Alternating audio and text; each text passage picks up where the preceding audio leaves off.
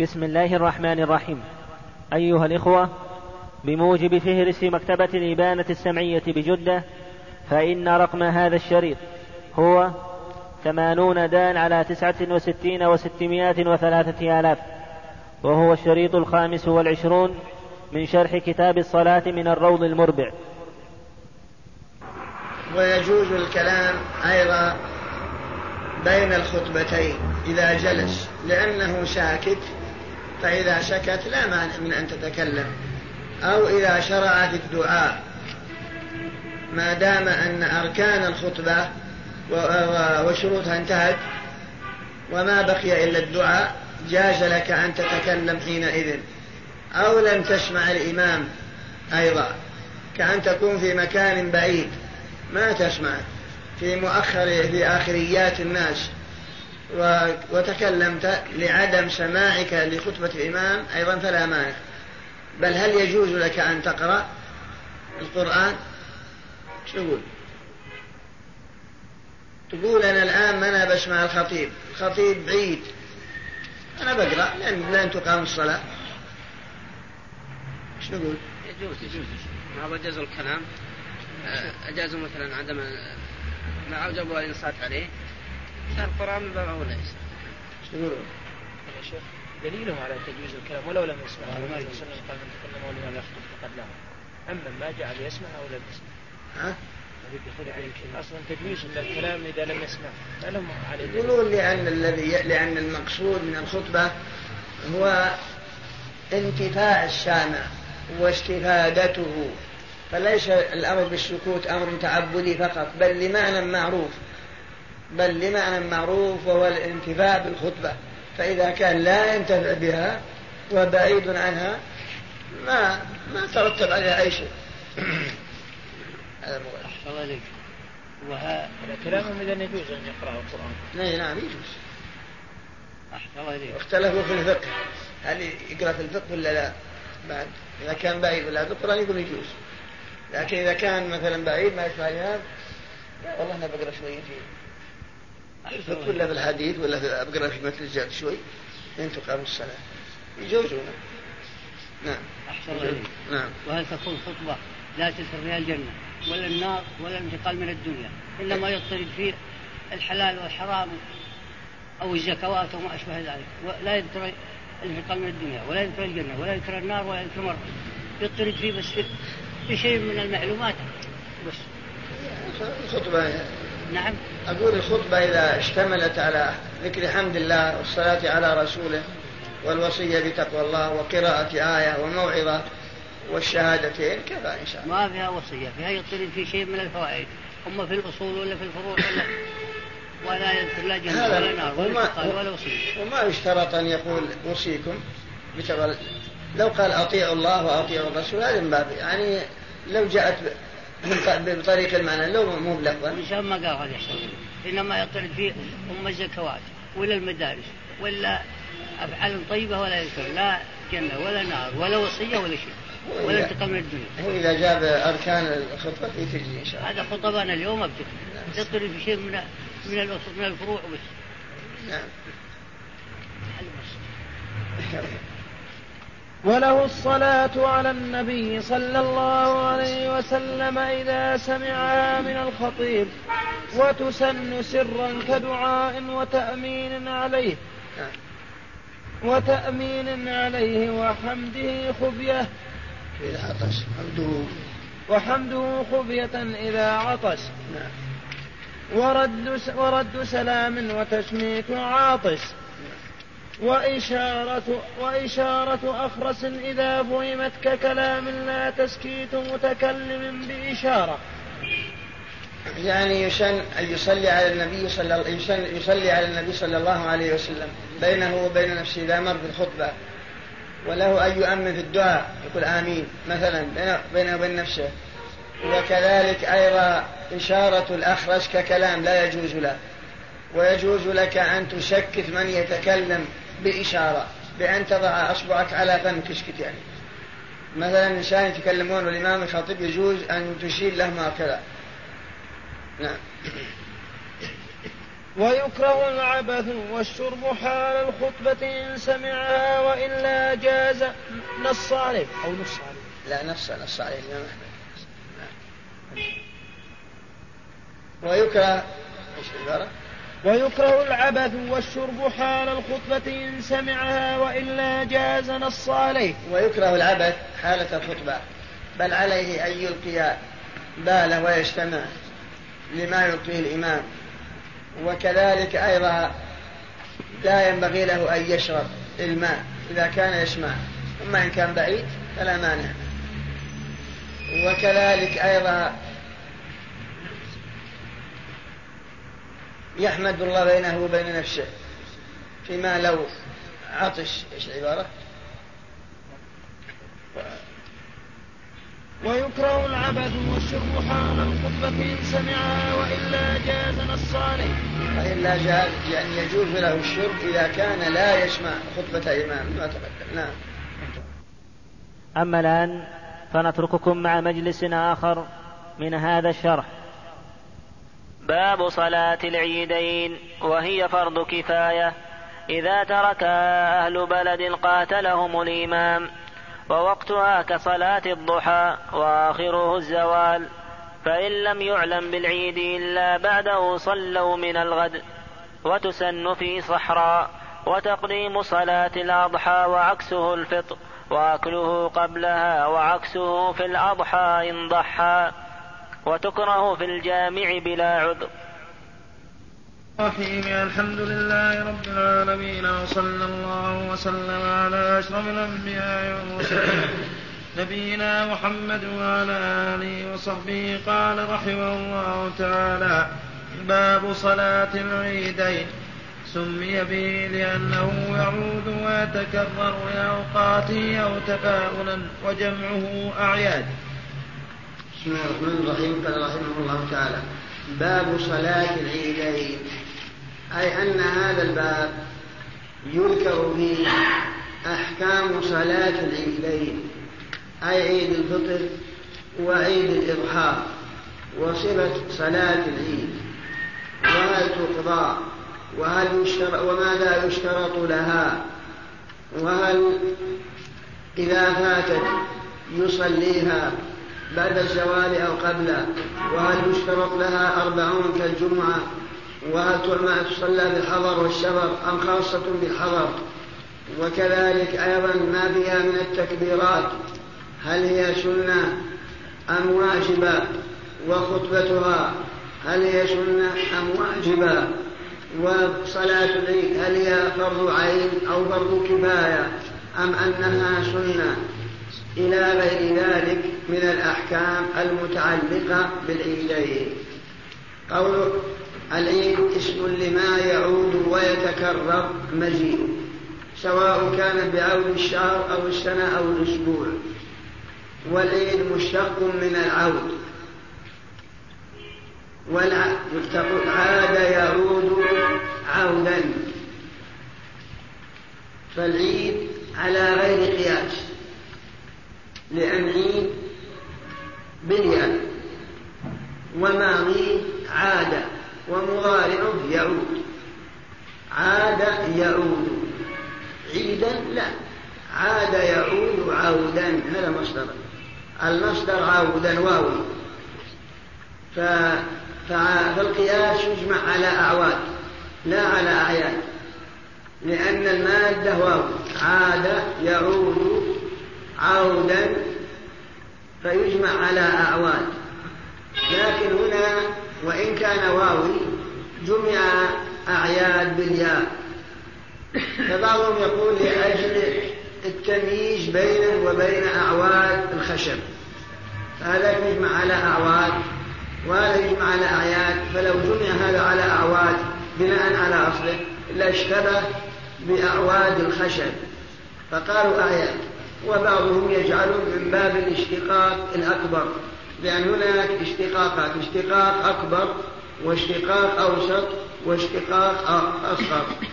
فإذا اختلف مثلا فبعض الحروف قالوا إنه اشتقاق أكبر أو أوسط مثل باع يبيع بائعا وقالوا إنه مشتق من باع لأن كل منهم يمد باع للأخذ والإعطاء. فإذا قلنا إنه مشتق من باع صار واوي لأنك تقول باع هكذا باع يبوع أبواعا. فالبوع واوي لأن كل منهم يمد باع للأخذ والإعطاء. فجعلوا بيع والقياس بوع. فقالوا إن هذا من باب الاشتقاق الذي المشتق يوافق المشتق منه في بعض الحروف لا في كله فهذا يسمى اشتقاق أكبر أو إذا كان حرف حرف واحد أو قالوا اشتقاق أوسط. نعم. وهي أي صلاة العيد فرض كفاية لقوله تعالى فصل لربك وانحر. وكان النبي صلى الله عليه وسلم والخلفاء يداومون عليها.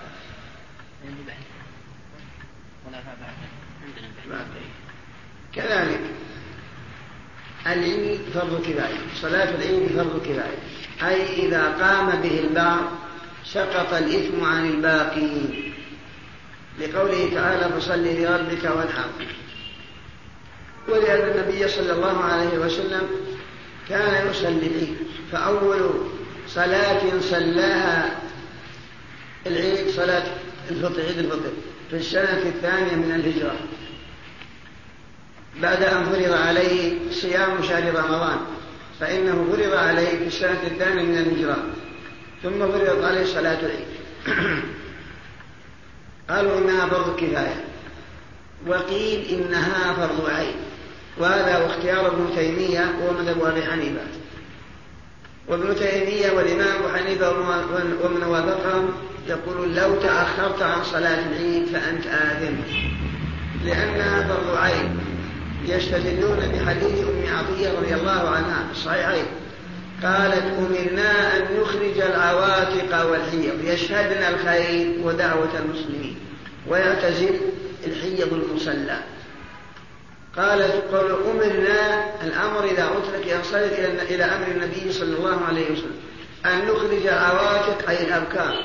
ودعوات الخضوع قالوا هذا يدل على أنه فرض عين إذ لو كان فرض كفاية لم يأمر الرسول ربات الخدود والبنات الأبكار يخرجن إلى المصلى. ما أمرهن إلا أنه دليل على أنه فرض عين الحنابلة والشافعية ووافقهم يقولون لا فرض كفاية. لأن النبي صلى الله عليه وسلم قال وخمس صلوات كتبهن الله. خمس. والأعرابي الذي جاء إلى الرسول قال يا رسول الله أخبرني عما فرض الله عليه عن شرائع الإسلام. فقال خمس صلوات في اليوم والليلة. ثم ذكر الصوم والزكاة. لما ذكر الصلاة خمس صلوات في اليوم والليلة قال يا رسول الله هل علي غيرها؟ قال لا إلا أن تتطوع. قالوا هذا يدل على أن الواجب خمس صلوات. وما زاد على هذا فهو تطوع. لأنه قال هل علي غيرها؟ قال لا إلا أن تتطوع. فهذا يدل على أنها فرض كفاية. بدليل الرسول واظب عليها والخلفاء بعده والمسلمون. جيلا بعد جيل وعصرا بعد عصر. ولكن لو تركها الإنسان لا إثم عليه. وأجابوا عن حديث أم عطية. أمرنا.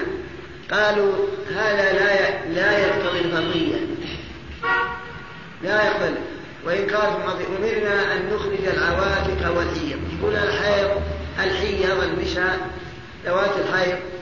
لا صلاة عليهم باتفاق العلماء. لا نختلف معكم. في أنه لا صلاة عليهم. لا شيء من الخمس ولا غيره.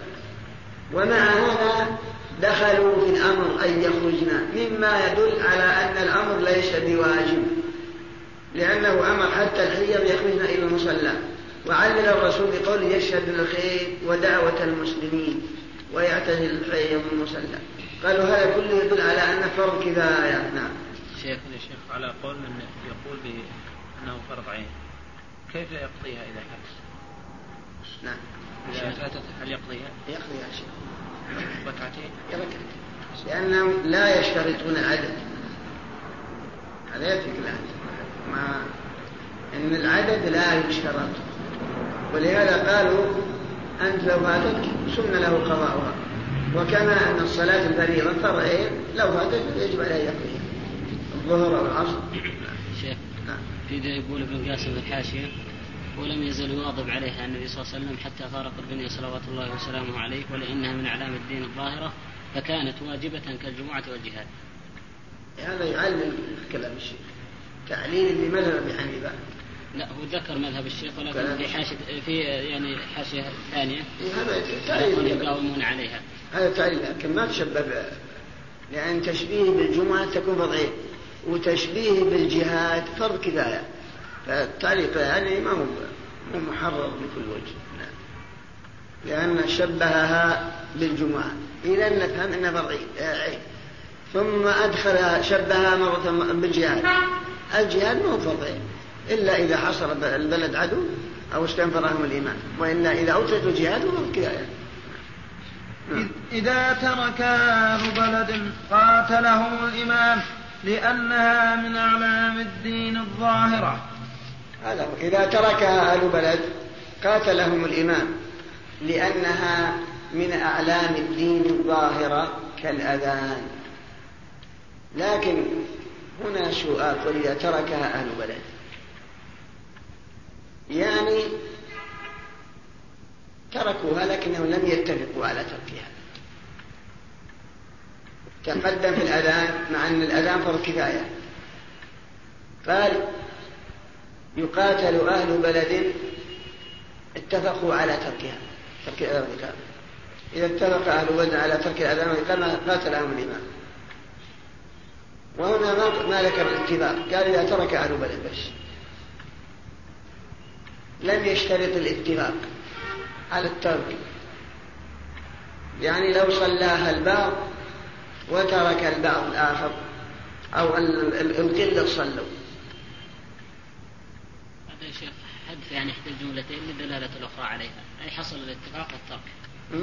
يعني يحذف إحدى الجملتين لدلالة الأخرى عليها أي حصل الاتفاق والترك. يعني ما يتركونها إلا باتفاق. حذف الاتفاق لدلالة الترك عليه إيش تقولون؟ لكن الصلاة الشيخ كل يصلي خلاف الأذان والإقامة. ها؟ خلاف الأذان والإقامة. الذي يؤذن معه الصلاة مجموعة من المصلين فإذا كان كل ترك فكانت الاتفاق لا ما تركوا كلهم صلى شوية صلى الخمس في البلد وخلاص ما صلى قال يقاتلون. لا ما تركوا يظهر شيخ انه قام إذا قام بالرأس قطع الباقي ولو قام القلب ولا جمع اشترط الاتفاق. كان ولا ما عبر بالاتفاق. إذا اتفق على الولد حتى النبي صلى الله عليه وسلم كفى قال إذا ترك أهل البلد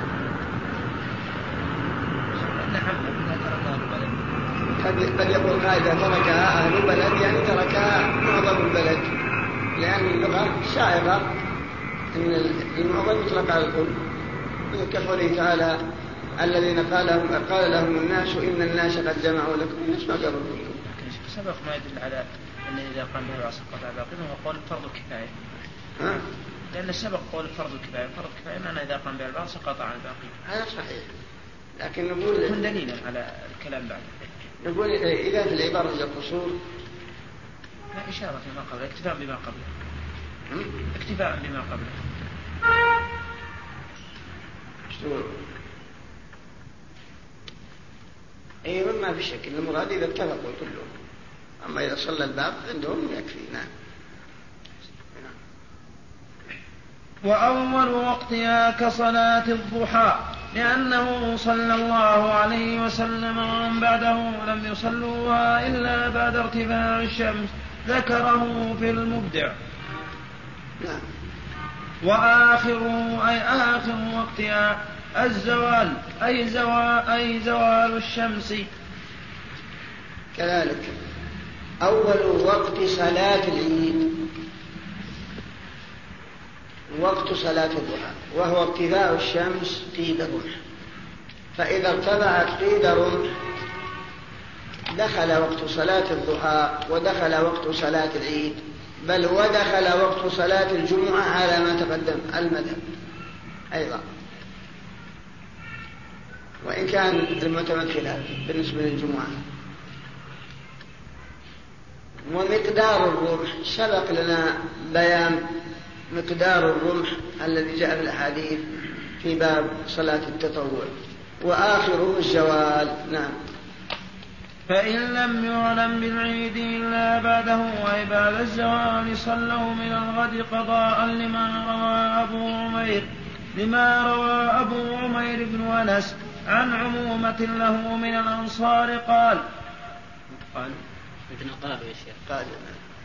قالوا غم علينا هلال شوال فأصبحنا صياما فجاركم في آخر النهار فشهدوا أنهم رأوا الهلال بالأمس فأمر النبي صلى الله عليه وسلم الناس أن يفطروا من يومهم وأن يخرجوا غدا لعيدهم رواه أحمد وأبو داود والدار قطني وحسنه.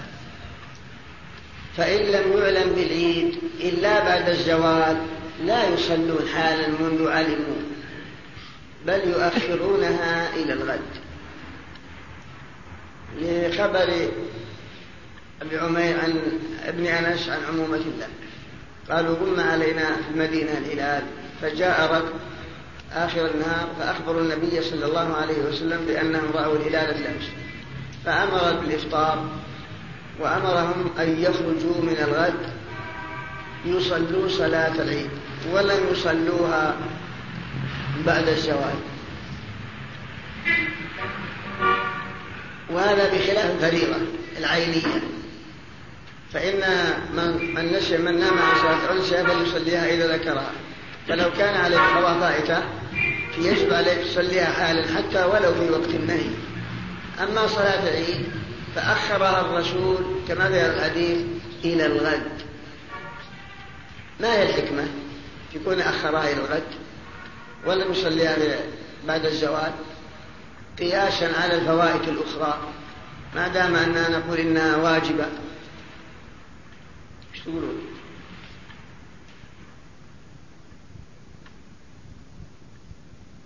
قيدها بطلوع الشمس إلى الزوال وفات الوقت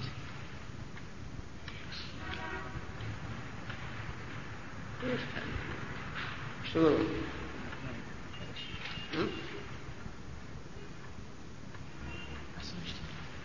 لا لابد تبحث ما هي الحكمة في تأخيرها إلى الغد ولم تفعل بعد الزواج ما هي الحكمة؟ تأتون بالجواب. عفى الله عنك. لأنها شرعت في أول النهار لذا وقد فات وقتها لذا تأخر إلى النهار الثاني الصلوات كذلك. شرع وقتها ومع هذا فات وقتها تصلى تصلى حالا. فرائض قد لا تقاس على الصلوات بقية وش الفارق؟ وش الحكمة؟ الأصل ما دامنا إنها فرض كفاية أو فرض عين صلي الوقت الحاضر. حيث علموا عفى الله عما سلف لأن يا شيخ نهاية وقتها الزوال. لو كانت تؤدى بعد الزوال ما قال مكروه إلى بعد العصر نهاية غروب الشمس. لو ما صليت العصر قلنا صلى عليه. ما نقول أجل إلى باس العصر. حديث ابن عمير يا شيخ. الحكمة وش اليوم غير محدد في السنة. نعم. غير محدد اليوم في السنة. العيد قد يحضر لا هو معروف إذا حضر كان قبل شيء حضوري نعم. قول الشيخ قضاء. ها؟ قوله قضاء فيصلون من غد قضاء. يعني مثلا ليست أداة. بالنسبة مثلا لعيد الفطر. إذا ما أدى صدقة الفطر إلا بعد. فإذا قلنا قضاء معناه قضى شيء. لأن من حين يعلم لأن ما ما تدري تخرج قبل صلاة العيد. لكن إذا كان قضاء فيكون مضى يوم. مضى يوم. في قضاء و... وإذا لم يخرجها إلا في اليوم الثاني فيه قضاء. يعني بالنسبة للفطرة. لأنه إذا جاءنا الخبر مثلا بعد الزوال تخرج الفطرة. تخرج تخرج هذا. ولا. لا ولا يعتقد أن هذا الأخير مثلا 30 من رمضان. شوف لأنه يعتقد أن هذا اليوم 30 لا لأنه يجوز قبل العيد بيوم أو يومين. و... ويكره أن يؤخرها إلى بعد صلاة العيد. وابن القيم يمنع منه. كما يأتي إذا قلنا قضاء. معناه مضى يوم؟ وما يقضي. يقضي. مضى يوم هو وزكاة الفطر قضاء. لو أخر إلى غد لكن أن يخرجها مع الإثم. في باب زكاة الفطر إيش؟ قالوا ذكروا أنه يأثم بباب زكاة الفطر إذا أخرها إذا أخر عن يوم العيد. نعم. قال ويقضيها بعد يومه آثما. نعم. لكن في هذا معذور لكن مع مع يوم العيد باقي ما دام يوم الزواج. كما قال بعض الشيخ أنها تكون أداء؟ يعني تكون أداء. وش؟ ويصلون من الغد أداء. لا قضاء. العيد. لا قضاء. كما قال بعض ولك- كلام هنا قضاء. وجه يقول القضاء نعم. نعم. ذكر هذا ابن قاسم في الحاشية على هذا يقول لأن العيد شرع له الاجتماع العام وله وظائف دينية ودنيوية وآخر النهار مظنة الضيق عن ذلك غالبا وقال تعالى موعدكم يوم الزينة وأن يحشر الناس ضحى هل هذه الحكمة يا شيخ؟ هذا بعض هذا بعض قليل نعم. وتسن صلاة العيد في صحراء. قريبة عرفا لقول أبي سعيد. كان النبي صلى الله عليه وسلم يخرج بالفطر والأ- والأضحى إلى المصلى متفق عليه. وكذلك الخلفاء بعده. وتسن في صحراء. يكره أن تصلى في الجامع بلا عذر. اقتداء به صلى الله عليه وسلم فإنه كان يصليها في الصحراء في المدينة. ومثل أيضا الاستسقاء فإنها تصلى في الصحراء. هذا هو السنة. نعم. ويسن تقديم صلاة الأضحى وعكسه الفطر فيؤخرها لما روى الشافعي مرسلا أن النبي صلى الله عليه وسلم كتب إلى عمرو بن حزم أن عجل الأضحى وأخر الفطر وذكر الناس. كذلك. ويسن تعجيل الإضحى. لهذا الحديث أن عجل الإضحى وذكر الناس. فالإضحى من حين يرتفع ترتفع الشمس الرمح ينبغي أن يصلي. أما من أجل أن الناس يشتغلون بضحاياهم وقرابيبهم. أما الفطر فالسنة التأخير قليلا. وجاءت أحاديث تدل على هذا المعنى. نعم. ويسن أكله قبل قبل الخروج لصلاة الفطر لقول بريرة كان النبي صلى الله عليه وسلم لا يخرج يوم الفطر حتى يفطر ولا يطعم ولا يطعم يوم النحر حتى يصلي. رواه أحمد. كذلك والأفضل في عيد الفطر ألا يخرج إلى المصلى حتى يأكل. والأولى أن يأكل تمرات وتراء كما في حديث بريدة. وهو أنك يوم عيد الفطر ينبغي أن تأكل تمرات وهذه التمرات وتر إما خمس حبات ولا سبع ولا ثلاث. قالوا الحكمة في سنية الأكل في عيد الفطر هو لأجل تمييز هذا اليوم عن اليوم الذي قبله.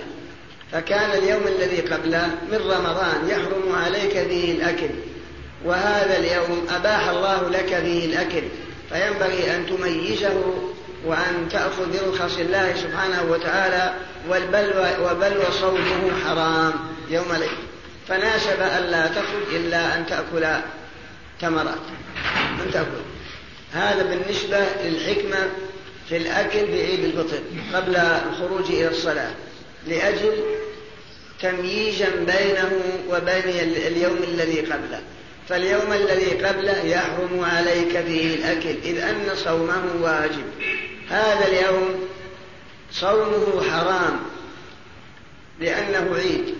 فينبغي أن تميز بينه وبين اليوم الذي قبله بالأكل وأن تأكل فيه تمرات ثم الحكمة في أكل التمرات دون غيرها.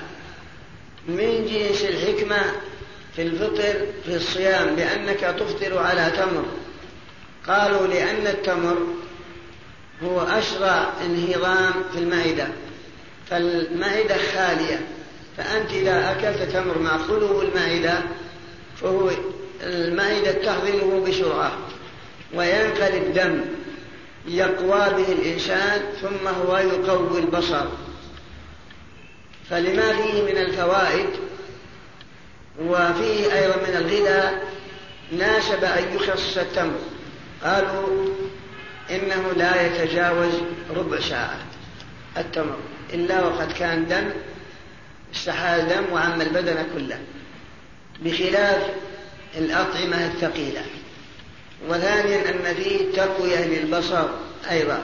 من أجل هذا كان الصائم لخلق معدته سن له أن يفطر على رطب فإذا لم يجد فتمر. وكذلك الأكل يوم العيد قبل أن يخرج أي عيد الفطر نعم. والأفضل على تمر تمرات وترا نعم.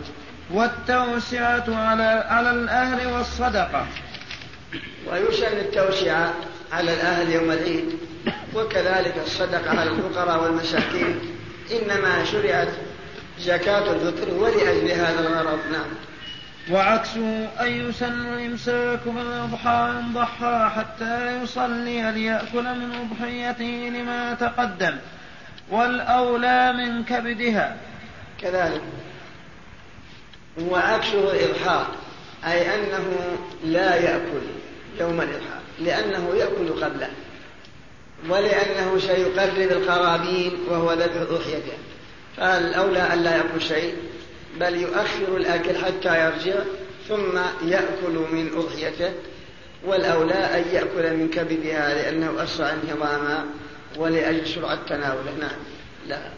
وتكره صلاة العيد في الجامع بلا عذر إلا بمكة المشرفة لمخالفة فعله صلى الله عليه وسلم. وتكره صلاة العيد في المسجد الجامع إلا لعذر كبرد شديد أو مطر فلا مانع. غير مكة المشرفة فيصلون في الحرم في المسجد الحرام. وهذا ابتداء به صلى الله عليه وسلم حينما كان في المدينة فإنه يخرج إلى الصحراء. نعم. ويستحب لكن قول المخالفة يعني أن الصلاة في الجامع مخالفة النبي عليه الصلاة والسلام. نعم. ويستحب للإمام أن يستخلف من يصلي بضعفة الناس في المسجد لفعل علي ويخطب لهم. ويستحب للإمام أن يخلف من يخلفه يصلي بالناس في البلد لضعافة الناس من المسلمين والمرضى والزمناء ويخطب بهم. لفعل علي فإنه استخلف في الكوفة من يصلي بالناس وخرج ويصلي بهم في الصحراء. نعم. ولهم فعلها قبل الإمام وبعده. نعم. وأيهما سبق سقط به الفرض وجازت التضحية. وأيهما سبق؟ سواء كان الذي في البلد لأجل الضعفاء أو الأول حصل به المقصود وهو فرض الكفاية.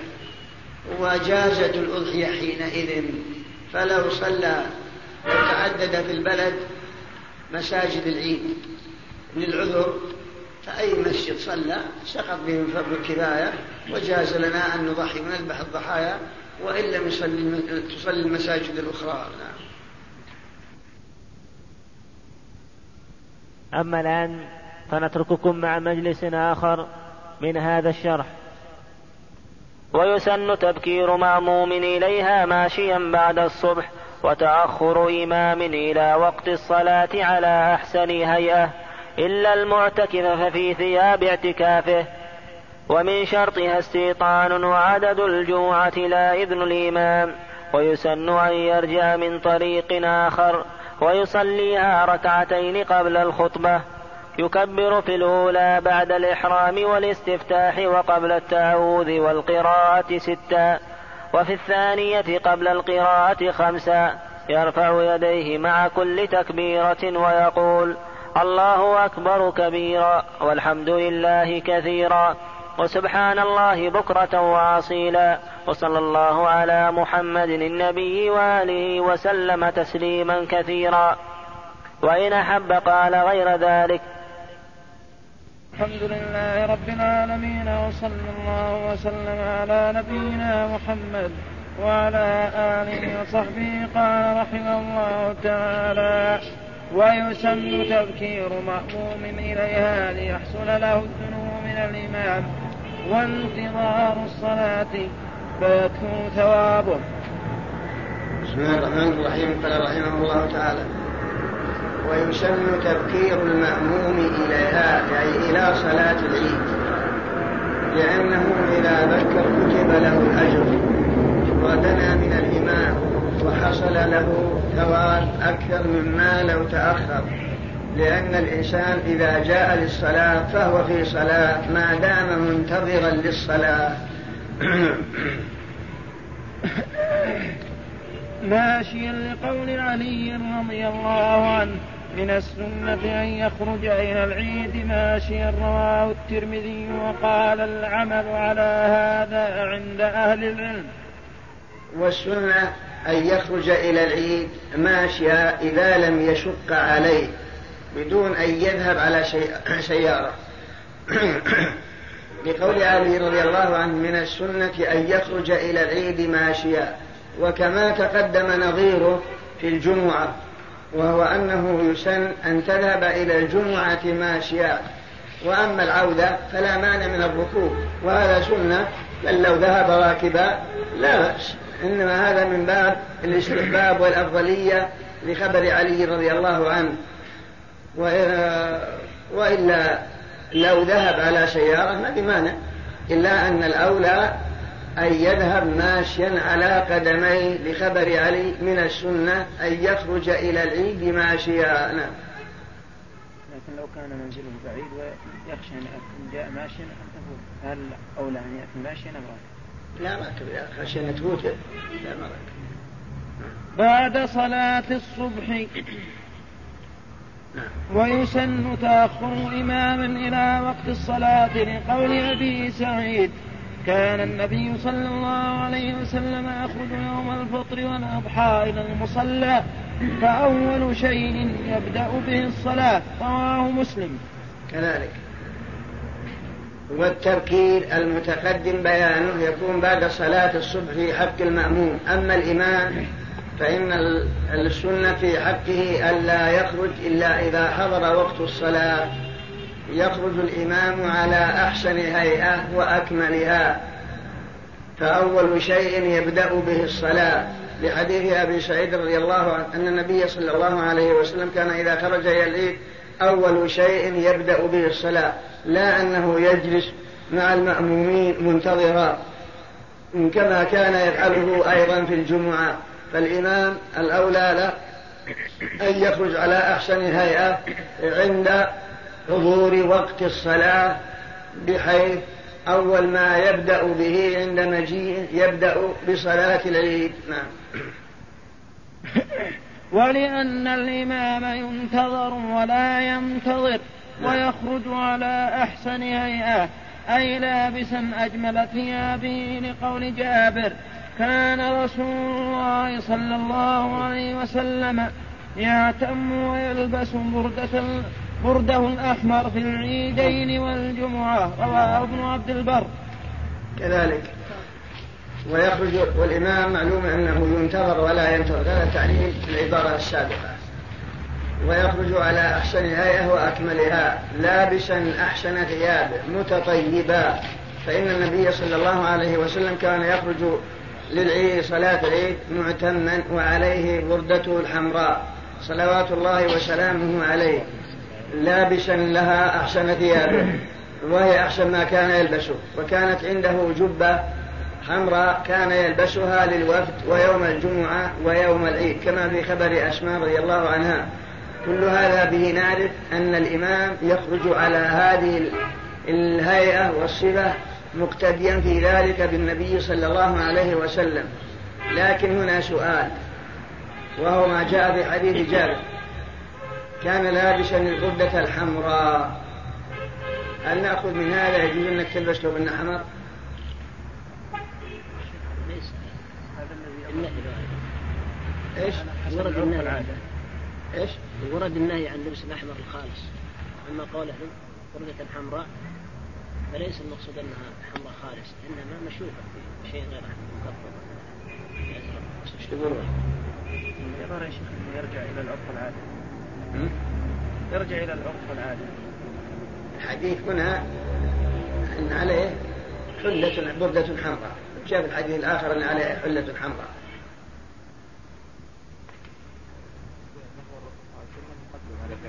ها؟ فعله أحد أوجه السنة قوله فعله تقريره كل هذه أوجه السنة. الفعل لا عموم له. ها؟ الفعل لا عموم له بخلاف القول لا عموم له لكن نحن مأمورون بالاقتداء بفعله أيضا. والدليل فإن قلت ما الدليل نقول القرآن أرشدنا إلى أن نقتدي بفعله.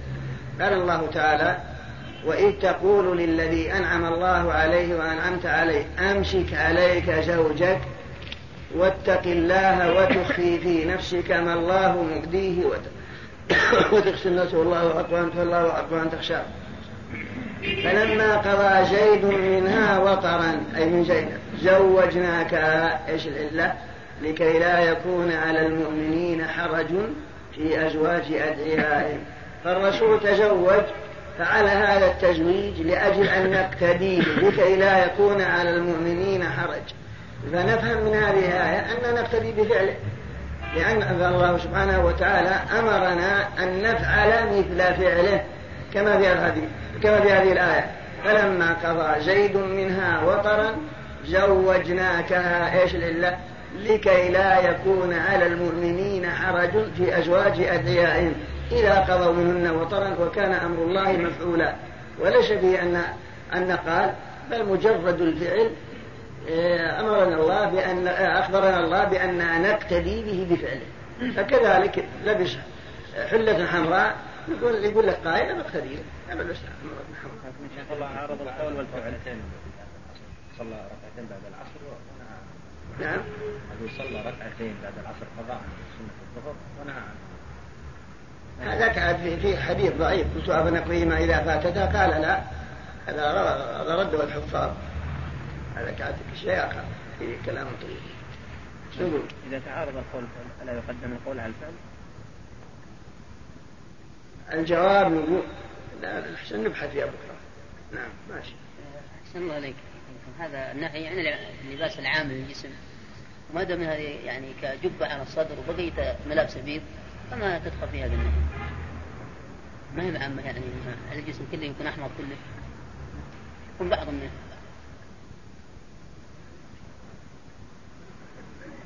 بعد نشوف رأي الإخوان. نعرف رأي ونحب نعرف الرأي بقية كان أحد الرأي. المهم لا بأس. الجواب نقول أنها ليست حمراء مصمتة.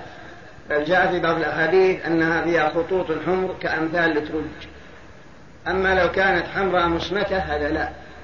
فهذا منهي عنه. حتى ابن القيم تكلم عليه في الهدي ودانا به التحريم إلا أنه لم يجم إذا كان أحمر كله خالص. وأما الحلة الحمراء التي كان النبي صلى الله عليه وسلم يلبسها هي فيها خطوط حمر كأمثال الترج وإلا فيها بياض من جنس الشماغ؟ لأن الشماغ يمكنها بعد أكثر أكثر حمراء. أكثر حمراء. لأن هذا ما هي كلها حمراء مصمتة.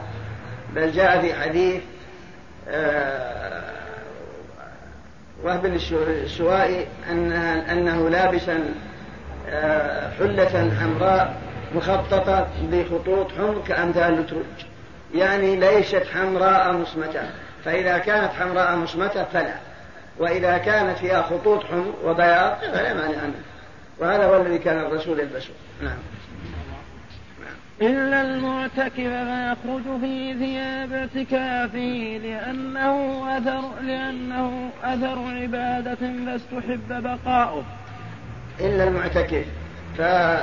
فيخرج في ثياب اعتكافه بقاء لأثر العبادة. هذا قولهم.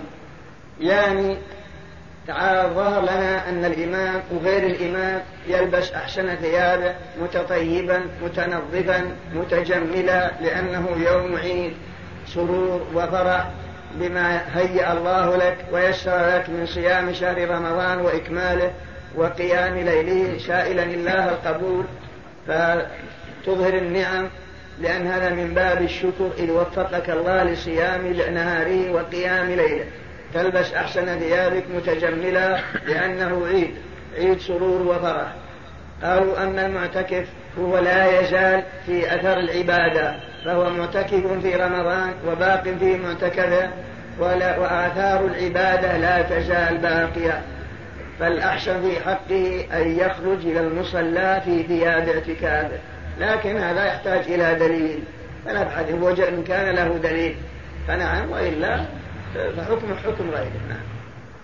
ومن شرطها أي شرط صحة صلاة العيد استيطان وعدد الجمعة فلا تقام إلا حيث تقام الجمعة لأن النبي صلى الله عليه وسلم وافق العيد في يوم حجته ولم يصلي.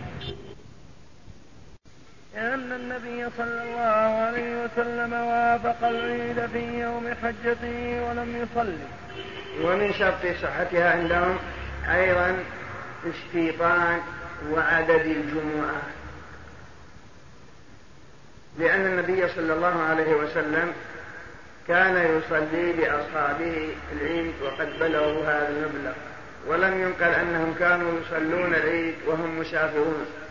وأن والرسول حج حجة الوداع أيضا وكان العيد يوم السبت لأن حجته عرفة كانت يوم الجمعة ووصل إلى منى يوم السبت ولم ينقل أنه صلى العيد لأنه مسافر. قالوا هذا يدل على اختصاص صلاة العيد بالاستيطان ولا بد من العدد وهو عدد أربعين المشترط لصلاة الجمعة.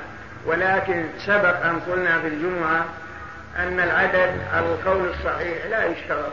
وأنه ليس هناك دليل يجب المصير إليه بل لو كانوا عشرة أو خمسة عشر أو أقل جاز لهم أن يصلوا جمعة ويصلوا عيدا. ولا مانع من هذا. نعم. لكن هنا سؤال. وهو أن يقولون ومن شرط صحتها استيطان وعدد الجمعة.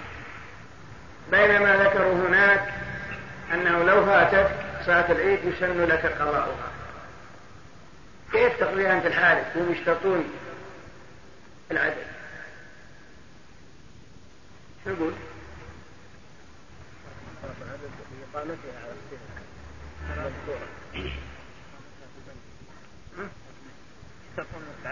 يقول لصحتها.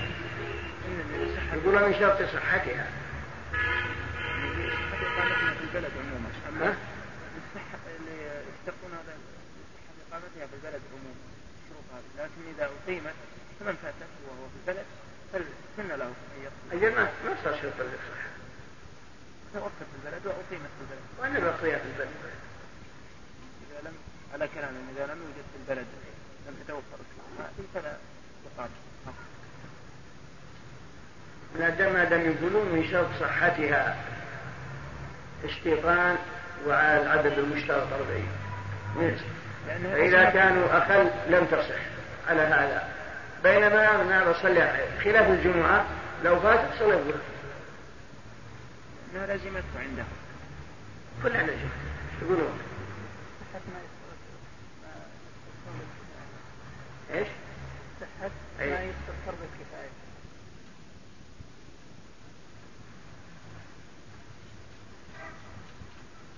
شو الجواب؟ صحتها الجماعة في الصلاة كلام من الصحة يقول من شرط صحتها الاستيطان وعدد الجمعة يعني أربعين. بين واضح أن العدد كما تقدم.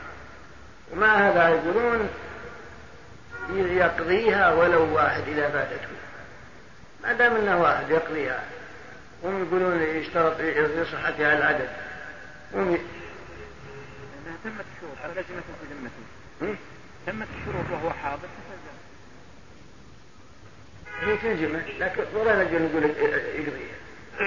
هو واحد. يتسنن تنفر غير يجلس خير واجب. نعم. اشترط صحتها يعني بوجودها ما المقصود الصحة إنما المقصود شرط الوجوب. شوف الوجوب ولا الصحة؟ شرط الوجوب لا شيخ المراد من كلامهم يظهر المراد يعني شرط إقامتها في البلد. وما إلا ذلك كلهم في البلد القارئ حتى اللي يقضي البلد. ما مشاهد كلهم كلهم مقيمين كلهم مقيمين أنت في البلد الحين نقول نقول ما يلزم تصلي لكن شنك القول لكن شرط صحتها صحتها. لفظة الصحة إذا لا, لا أقول ومن شرط صحتها. إذا تخلف الشرط تخلف المشروط.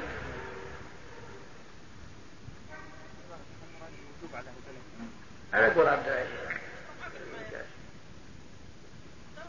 كل المراد بالصحة وأنا الوجود.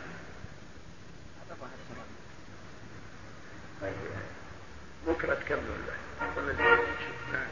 ما أقل عدد الطلاب النبي كم بس صلى مع 12 رجل مقصود ما في عدد معين بل بعضنا يرى أنهم أربعة وثلاثة إذا حصل ثلاثة والامام نعم. صحة الجمعة حتى حديث ضعيف. والنظر في السنة أن في كل أربعين وصعد الجمعة. لكن الحديث ضعيف.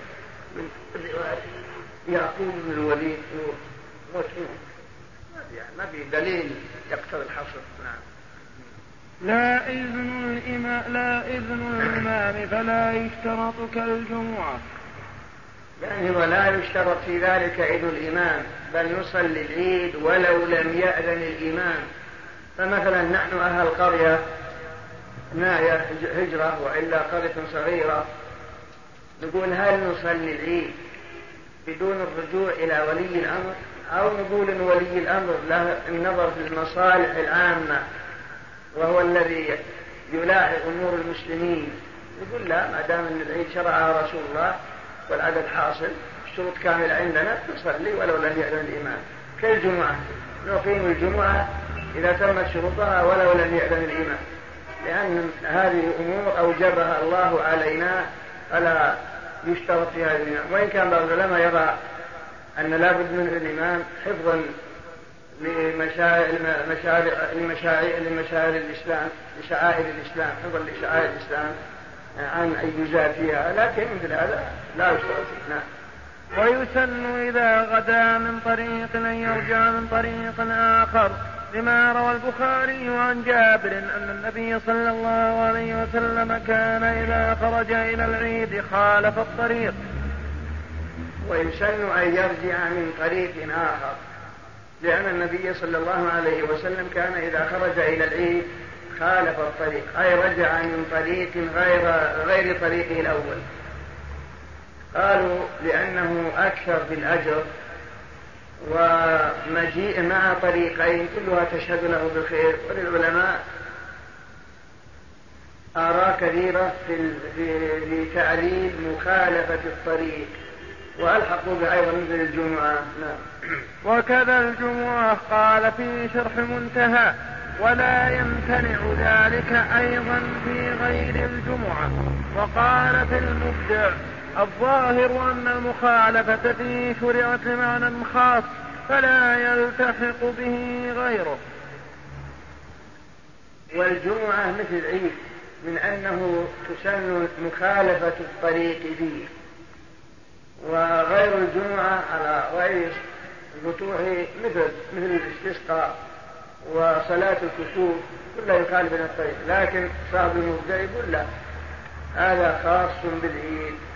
لأن الحديث ورد في العيد خاصة فلا ينقاس عليه غيره فإن للعيد أحكاما خاصة ليست للجمعة منها أن الخطبتان أن الخطبة أن الخطبة السنة بخلاف الجمعة ومنها أنهم يخرجون إلى الصحراء ومنها أنها فرض كفاية بخلاف الجمعة فرض عين فمخالفة الطريق خاص هذا لأن الأحاديث وردت به عينا فقياس غير العيد على العيد يحتاج إلى دليل.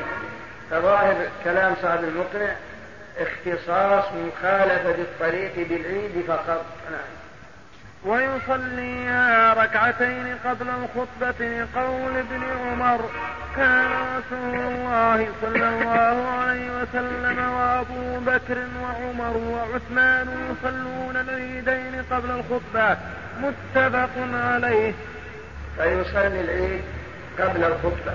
هذه سنة رسول الله صلى الله عليه وسلم وأبي بكر وعمر وعثمان وعلي. فأول من قدم على العيد مروان بن الحكم لما كان أميرا على المدينة كانت خطبهم في أيام بني أمية لا تعجب الصحابة لأنهم يسلكون في خطبهم أشياء فإذا صلوا العيد ذهبوا وتركوا يخطب. ما عنده إلا نفر قليل أو لم يكن عنده واحد. فرأى مروان أن يقدم الخطبة على الصلاة حتى لا يخرج أحد. لما قدمها مروان بن الحكم وخطب قبل قبل الصلاة أنكر عليه أبو سعيد أنكر عليه بعض الصحابة. قال لقد خالفت ما كان عليه رسول الله صلى الله عليه وسلم فإنه كان يصلي قبل الخطبة. قال أبو سعيد أما هذا فقد أدى ما عليه. سمعت رسول الله صلى الله عليه وسلم يقول من رأى منكم منكرا فليغيره بيده فإن لم يستطع فبلسانه فإن لم يستطع فبقلبه وذلك أضعف الإيمان فأيده أبو سعيد رضي الله عنه فبهذا نعرف أن السنة سنة رسول الله وسنة الخلفاء الراشدين ومن بعدهم تقديم صلاة العيد على الخطبة بخلاف الجمعة فإن الجمعة تتقدم الخطبة قبل صلاة قبل الصلاة نعم. فلو قدم الخطبة لم يعتد بها. فلو قدم الخطبة على الصلاة لم يعتد بتلك الخطبة. بل لا بد أن تكون عقب الصلاة اقتداء به صلى الله عليه وسلم وبخلفائه وما جرى عليه عمل المسلمين. بل أنكروا هذا على رؤوس الخلق على مروان و... و... و... وقال أبو سعيد هذا منكر واستدل بحديث من رأى منكم منكرا فليغيره بيده. نعم. يكبر في الأولى بعد تكبيرة الإحرام والاستفتاح وقبل التعوذ والقراءة ستا زوائد. وفي الركعة الثانية قبل القراءة خمسة لما روى أحمد عن عمرو بن شعيب عن أبيه عن جده. أن النبي صلى الله عليه وسلم كبر في عيد ثنتي عشرة تكبيرة سبعا في الأولى وخمسا في الآخرة إسناده حسن قال أحمد اختلف أصحاب النبي صلى الله عليه صلى الله عليه وسلم في التكبير وكله جائز. يكبر في الأولى بعد تكبيرة الإحرام وقبل التعوذ وقبل التعوذ وقبل الاستفتاح وقبل التعوذ والقراءة ستة وفي الثانية قبل القراءة خمسة. وهذه التكبيرات الزوائد سنة. لو أن الإمام قال الله أكبر مرة يعني تكبيرة الإحرام ثم شرع في الفاتحة لا بأس به لأن هذه التكبيرات الزوائد ليست إلا سنة. نعم. يرفع يديه مع كل تكبيرة لقول وائل بن نعم. أن النبي صلى الله عليه وسلم كان يرفع يديه مع التكبير. قال أحمد فأرى أن يدخل فيه هذا كله. وعن عمر أنه كان يرفع يديه مع كل تكبيرة في الجنازة والعيد. وعن زيد كذلك رواهما الأثرم يرفع يديه. مع كل تكبيرة كلما قال الله أكبر رفع يديه بحديث وائل بن حجر رواية النبي صلى الله عليه وسلم يرفع يديه. مع كل تكبيرة وكذلك عمر رضي الله عنه. وزيد. وغيرهم من الصحابة. ورفع اليدين سنة كما أن التكبيرات الزوائد سنة كما تقدم. ويقول بين كل تكبيرتين الله أكبر كبيرا والحمد لله كبيرا. وسبحان الله بكرة وأصيلا. وصلى الله على سيدنا محمد النبي وآله وسلم تسليما كثيرا لقول عقبة بن عامر سألت ابن مسعود عما يقوله بعد تكبيرات العيد. قال يحمد الله ويثني عليه ويصلي على النبي صلى الله عليه وسلم. رواه الأثرم وحرب واحتج به أحمد. ويقول عقب كل تكبيرة من تلك التكبيرات الزوائد التي يرفع فيها يديه الله أكبر كبيرا والحمد لله كثيرا وسبحان الله بكرة وأصيلا وصلى الله على محمد وعلى آله وصحبه وسلم تسليما كثيرا وإن ترك لم يقل هذا لا, حرج عليه. نعم. وإن أحب قال غير ذلك لأن الفرض الذكر بعد التكبير وإذا شك في عدد التكبير بنى على اليقين. الغرض عندي لأن لا لأن الغرض الذكر بعد التكبير. وإن أحب قال غير ذلك يعني بدل ما الله أكبر كبيرا والحمد لله كثيرا لو أحب ودعا عقب كل تكبيرة. لا بس لأن الغرض هو الذكر والدعاء. هذا هو الغرض. نعم. وإذا شك وإذا شك في عدد التكبيرات بنى على اليقين. القاعدة المشهورة إذا شك في عدد الركعات أخذ بالأقل. وإن شك في عدد الطواف أخذ بالأقل. وإن شك في رمي الجمار أخذ بالأقل لأنه متيقن. وإن شك في السعي أخذ بالأقل وهكذا. نعم. وإذا نسي التكبير حتى قرأ سقط لأنه سنة فات محلها. فلو لم يذكر التكبير إلا بعد أن شرع بالفاتحة لا يعيده. كما لو قلت الله أكبر صلاتي ثم الحمد لله رب العالمين الرحمن الرحيم. انتبهت بأنك لم تكبر التكبيرات الجوائز. بثلاث أذان بكبر لأن ذكر دعاء نقول لا. سنة فات محلها. اشتمت في قراءتك ولا وليس من سجود شر نعم. وإن أدرك الإمام راكعا أحرم ثم ركع ولا يشتغل بقضاء التكبير. وإن أدرك الإمام راكعا أحرم ثم ركع ولا يشتغل بالتكبيرات الزوائد لأنها سنة والركوع به تدرك الركعة. فيسقط عنه التكبير بل سقوطه أسهل من سقوط قراءة الفاتحة بل سقط قراءة الفاتحة التي هي أشد نعم. وإن أدركه قائما بعد فراغه من التكبير لم يقضه. وإن أدركه قائما بعد الفراغ من التكبير لم يقضه المأموم. مثلا جئت والإمام قائم يقرأ تقول بكبر تقضيه لا لا نعم. وكذا إن أدركه في أثنائه سقط ما فات. نعم. وكذا لو أدركه في أثناء التكبيرات سقط ما فات منه وقد الأولى ست بعد تكبيرة الإحرام يكبر أربعة. ولا أدركت إلا اثنتين يقول لك تكفي كتاب أبقي ما فاتني من التكبير يقول لا. فات مع نعم أما الآن فنترككم مع مجلس آخر من هذا الشرح. ثم يقرأ جهرا في الأولى بعد الفاتحة بسبح. وبالغاشية في الثانية فإذا سلم خطب خطبتين كخطبتي الجمعة يستفتح الأولى بتسع تكبيرات والثانية بسبع. يحثهم في الفطر على الصدقة ويبين لهم ما يخرجون ويرغبهم في الأضحى في الأضحية ويبين لهم حكمها. والتكبيرات الزوائد والذكر بينها والخطبتان سنة. ويكره التنفل قبل الصلاة وبعدها في موضعها ويسن لمن فاتته أو بعضها قضاؤها على صفتها. صلى الله وسلم على نبينا محمد وعلى آله وصحبه. قال رحمه الله تعالى ثم يقرأ جارا لقول ابن عمر كان النبي صلى الله عليه وسلم يجهر بالقراءة بالعيدين والاستسقاء. رواه الدار قطني.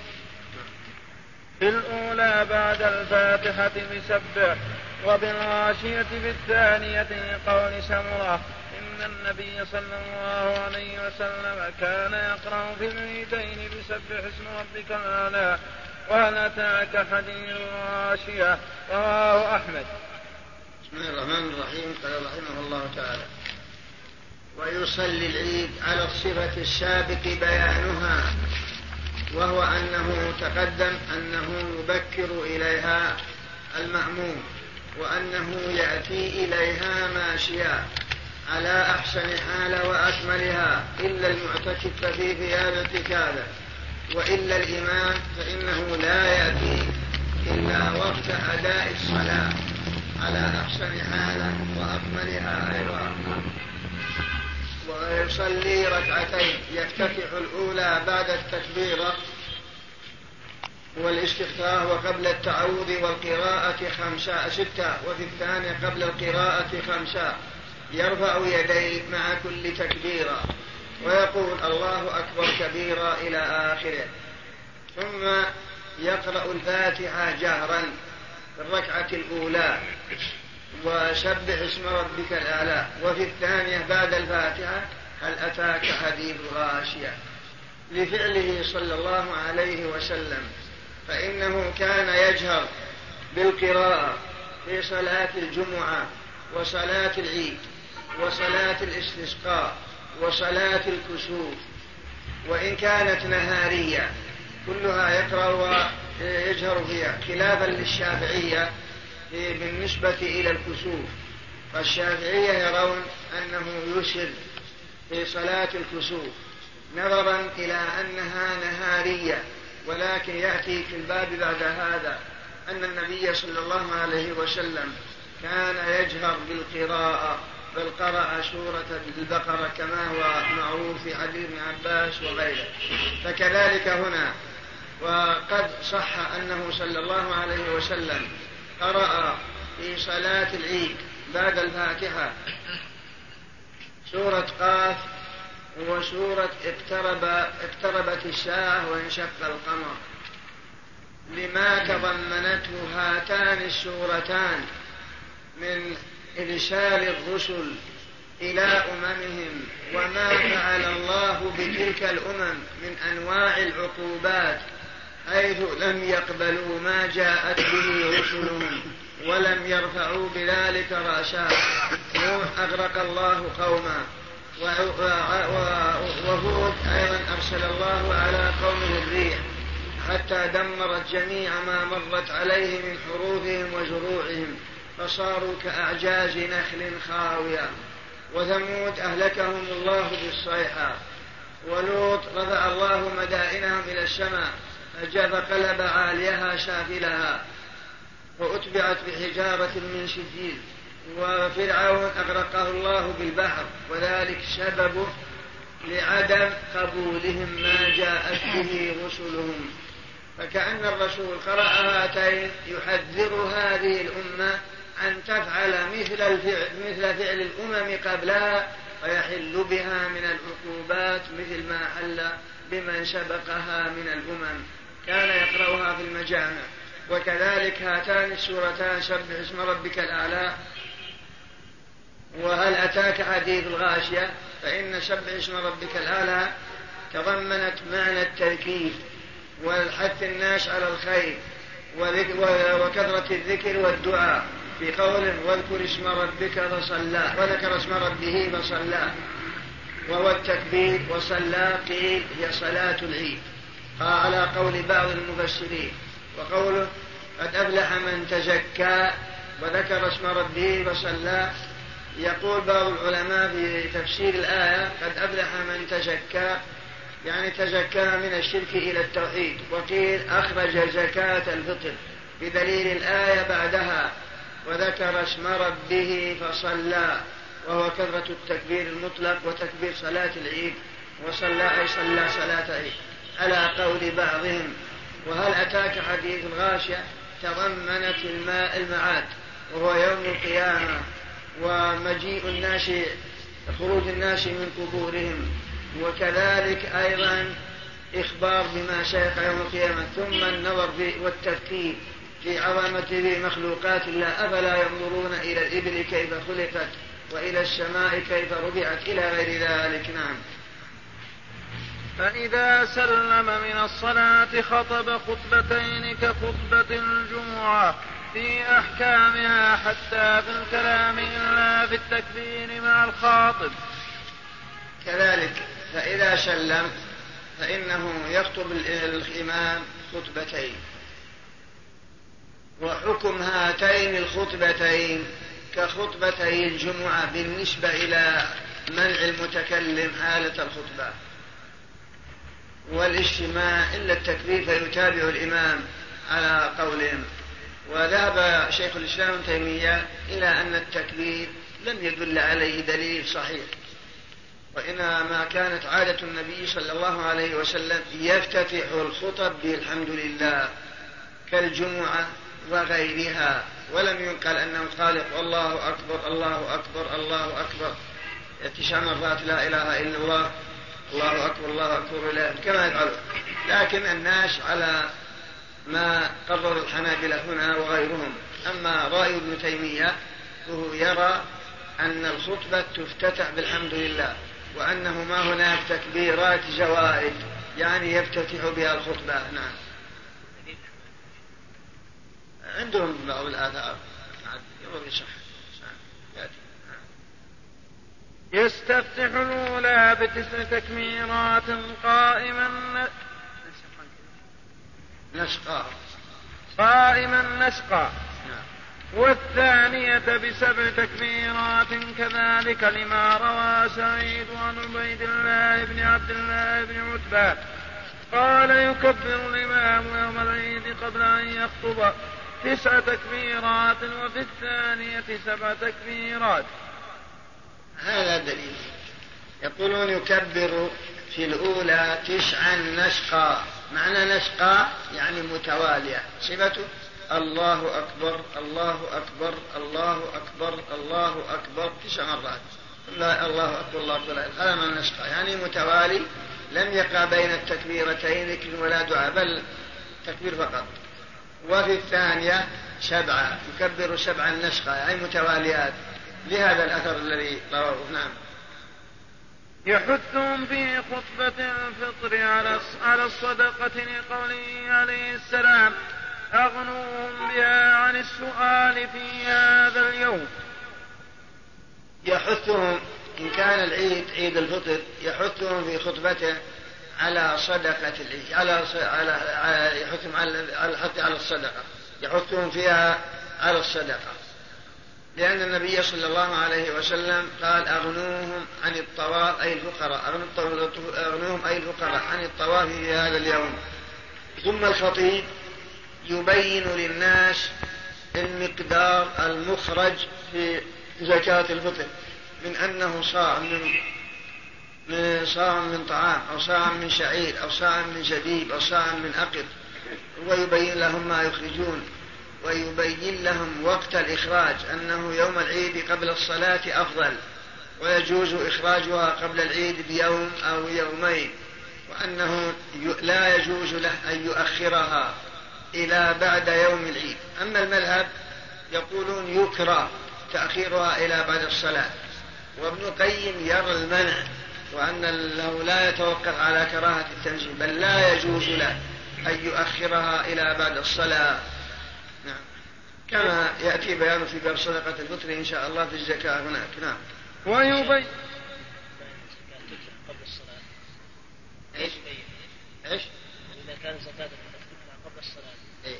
قبل الخطبة كيف تكون الخطبة في بيان الأشياء هذه هو ما بكل الناس الذي أخرجها قبل الصلاة أحسن جزاه الله خير لكن أكثر الناس يجهلها آه لا بد أن يعلمهم تداركا لما فاته. أما الذي أدى هذا يزيد اطمئنانه وتزيد أيضا ثقته بما بما فعل. ومن لم يعمل ذلك يعرف وقت إخراجها ويتدارك أنه لا يجوز له أن يؤخرها إلى بعد يوم العيد. ويبين لهم ما يخرجون جنسا. مثل ما كان الرسول أيضا لا يخطب يذكر الأشياء الماضية. لأجل أن يعلموا حكمها ولأجل أن يطمئنوا على ما فعل على ما فعل من جنس الصلاة وغير الصلاة. فإذا فرغ من الصلاة بين لهم. وكذلك الصدقات وغيرها. ويبين لهم ما يخرجون جنسا وقدرا والوجوب والوقت. ويبين لهم ما يخرجون. جنسا وقدرا صاعا من طعام. هذا الطعام بر, آه، بر تمر آه، زبيب أقط البادية. وكذلك أيضا المقدار صاع. وزمن الوجوب أيضا يوم العيد قبل الصلاة ويجوز إخراجها قبل العيد بيوم أو يومين. بعض العلماء يرى أنه يخرجها من النصف من رمضان.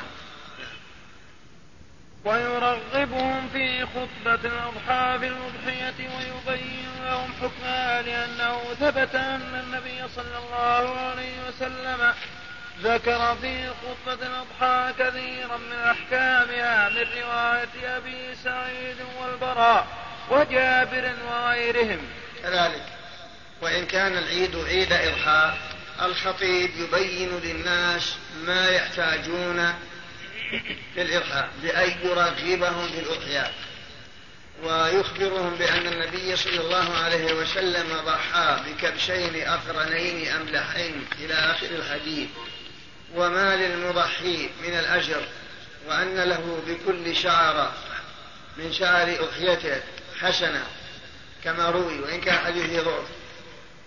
وكذلك أيضا أنه يظهر عند أول قطرة تقع من دمها على الأرض كما في حديث زيد وغيره ويبين لهم ما يجو ما ينبغي إخراجه بالأضحية وما لا وما لا يجزي المجزي وغير المجزي من أن الرسول كما أن النبي صلى الله عليه وسلم قال في خطبته أربع من الضحايا لا تجزي العوراء البين عورها والعرجاء البين عرجها والمريضة والهزيلة التي لا تنقي إلى آخر الأحاديث المعروفة. فيبين لهم مثل هذا كله ويخبرهم بالأشياء التي هم يحتاجونها في أضاحيهم وكيفية توزيع الأضحية و والتصدق بجزء منها.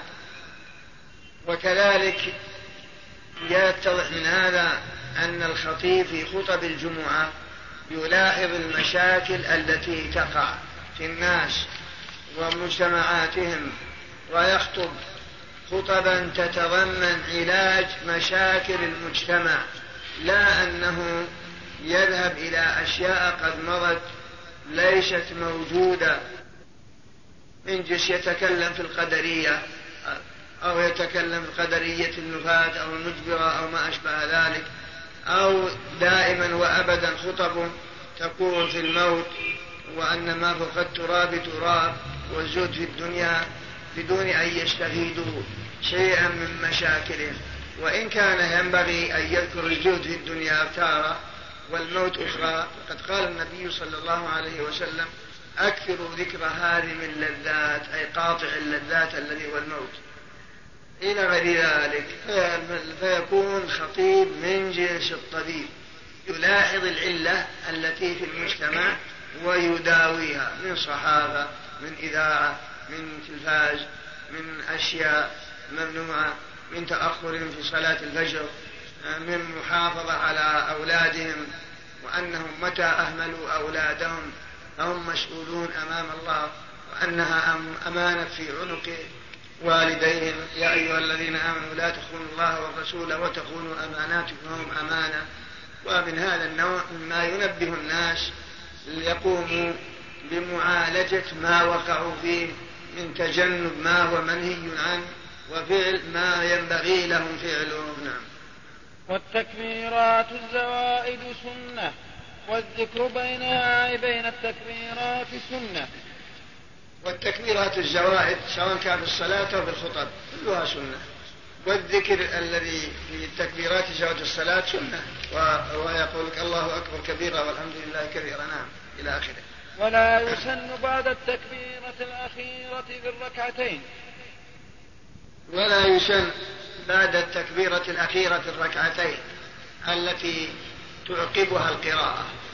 بأن تقول لما قلت الله أكبر يبدأ الإمام دون كبيرة والحمد لله كثيرا إلى آخره. نعم. والخطبتان سنة. لما روى عطاء عن عبد الله بن السائب قال شهدت مع النبي صلى الله عليه وسلم العيد فلما قضى الصلاة قال إنا نخطب ومن أحب أن يجلس للخطبة فليجلس ومن أحب أن يذهب فليذهب. رواه ابن ماجه. وإسناده ثقات.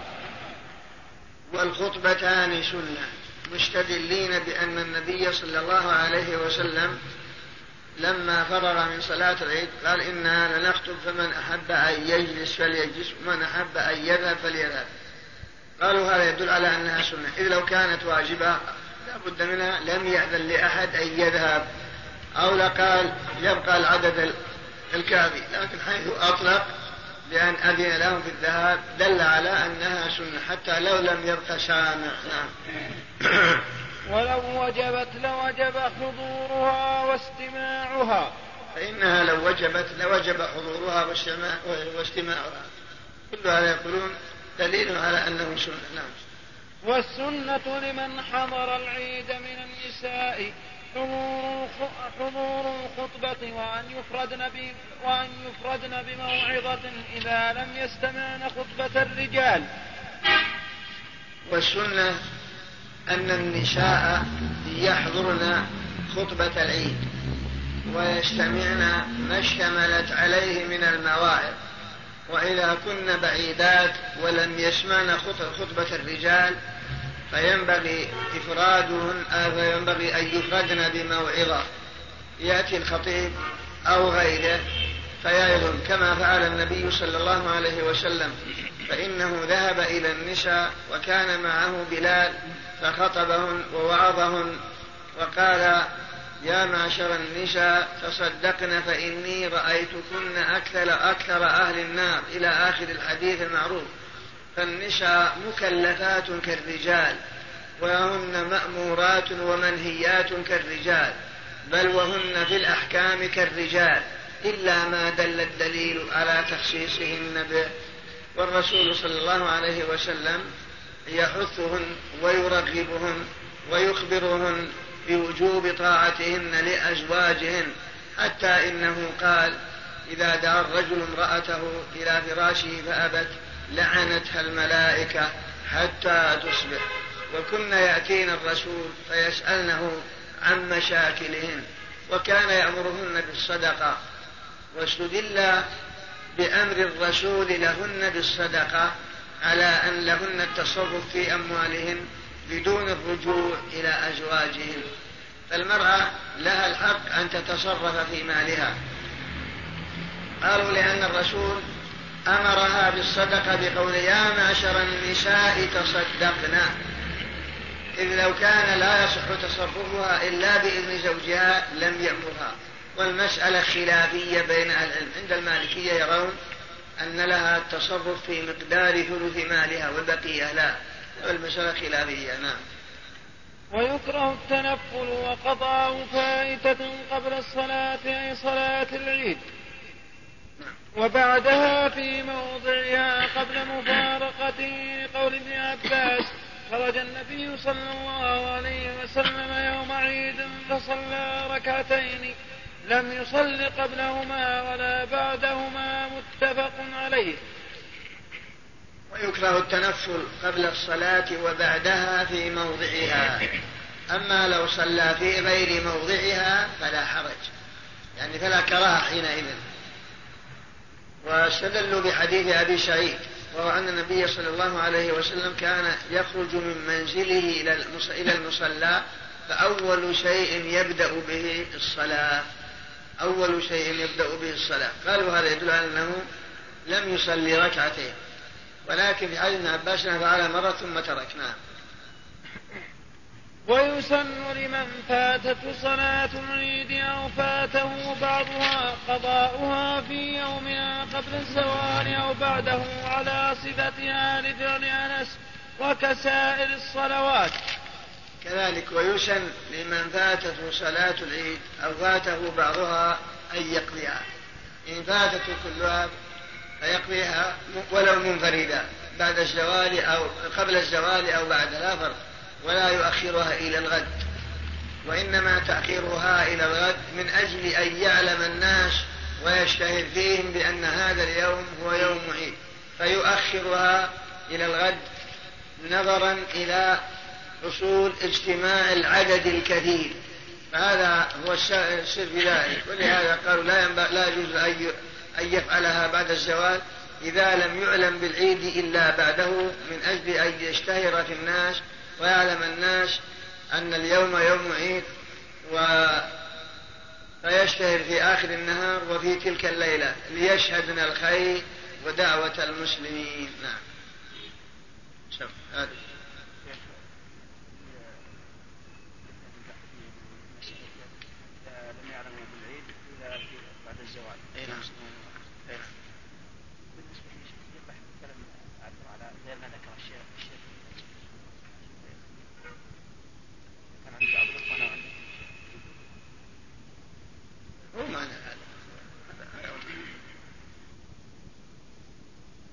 أما الآن فنترككم مع مجلس آخر من هذا الشرح.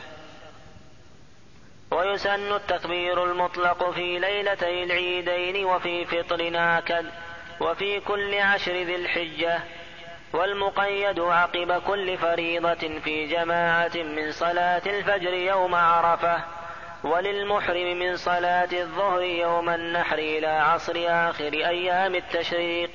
وإن نسيه قضاه ما لم يحدث أو يخرج من المسجد ولا يسن عقب صلاة عيد وصفته شفاء. الله أكبر الله أكبر. لا إله إلا الله. والله أكبر الله أكبر. ولله الحمد. وصلى الله وسلم على أشرف الأنبياء والمرسلين. نبينا محمد وعلى آله وصحبه قال رحمه الله تعالى ويسن التكبير المطلق أي الذي لم يقيد بإكبار الصلوات وإظهاره وجهر, غير أنثى به. في ليلتي العيدين في البيوت والأسواق والمساجد وغيرها ويجهر به في الخروج إلى المصلى إلى فراغ الإمام من خطبته. بسم الله الرحمن الرحيم. قال رحمه الله تعالى ويسن التكبير المطلق الذي لم يقيد. فالتكبير ينقسم إلى قسمين مطلق ومقيد. المطلق ما كان ليلة الفطر وهي عشير الحجة. والمقيد ينقسم إلى قسمين. إن كان حاجا فيبتدي من ظهر يوم النحر إلى عصر آخر أيام التشريق. وإن كان غير محرم فيبتدي من فجر يوم عرفة إلى آخر أيام التشريق. وهنا الكلام على التكبير المطلق الذي لم يقيد وهو ليلة عيد الفطر. إذا ثبت رؤية هلال شوال يسن للمسلمين أن يكبروا قال الله سبحانه وتعالى فمن شهد فمن شهد منكم الشهر والاسم من كان إذا قال يريد الله بكم اليسر ولا يريد بكم العسر. ولتكملوا العدة ولتكبروا الله على ما هداكم ولتكملوا العدة عدة شهر رمضان وتك... ولتكبروا الله على ما هداكم ولعلكم تشكرون. وكذلك الصحابة رضي الله عنهم كانوا يكبرون. وهو من حين يثبت رؤية هلال شوال حتى يفرغ الإمام من صلاة العيد. هذا هو السنة. والسنة الجهر به بأن يرفع صوته بالتكليف حتى يذكر غيره وحتى يقتدي به غيره. وهذا بخلاف الأنثى فإنه لا داعي إلى أن تجهر بصوتها لعدم دعاء الحاجة إلى ذلك. نعم. والتكبير في عيد فطر آكد لقوله تعالى ولتكملوا العدة ولتكبروا الله. وهو في عيد الفطر آكد من في عيد الأضحى لورود النص القرآن. ولتكملوا العدة ولتكبروا الله. ولأن زمنه أيضا محدود ضيق يعني هو أقصر من التكبير المطلق. في الإضحى لأن التكبير المطلق في الإضحى يبتدي من ثبوت رؤية هلال ذي الحجة فكل العشر يسن فيها التكبير. نعم. ويسن التكبير المطلق أيضا في كل عشر ذي الحجة ولو لم ير بهيمة الأنعام. ويسن التكبير المطلق في كل عشر ذي الحجة ولو لم ير بهيمة الأنعام. عند آخرين ما يكبر حتى يشهد بهيمة بهيمة التي ستهدى في الأضاحي. أو دم التمتع والقران. مستدلين بقوله تعالى ليشهدوا منافع لهم ويذكر اسم الله في أيام معلومات على ما رزقهم من بهيمة الأنعام. قالوا الآية تدل على أنه لا يكبر إلا إذا رأى بهيمة الأنعام المعدة لذلك.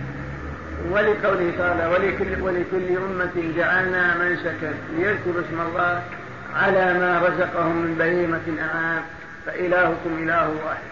إلى أن قال والبدن جعلناها لكم من شعائر الله لكم فيها خير. فاذكروا اسم الله عليها صواب فإذا وجبت إلى آخر الآيات. نعم. ويسن التكبير المقيد عقب كل فريضة في جماعة في الأضحى لا في فطر لأن ابن عمر كان لا يكبر إذا صلى وحده.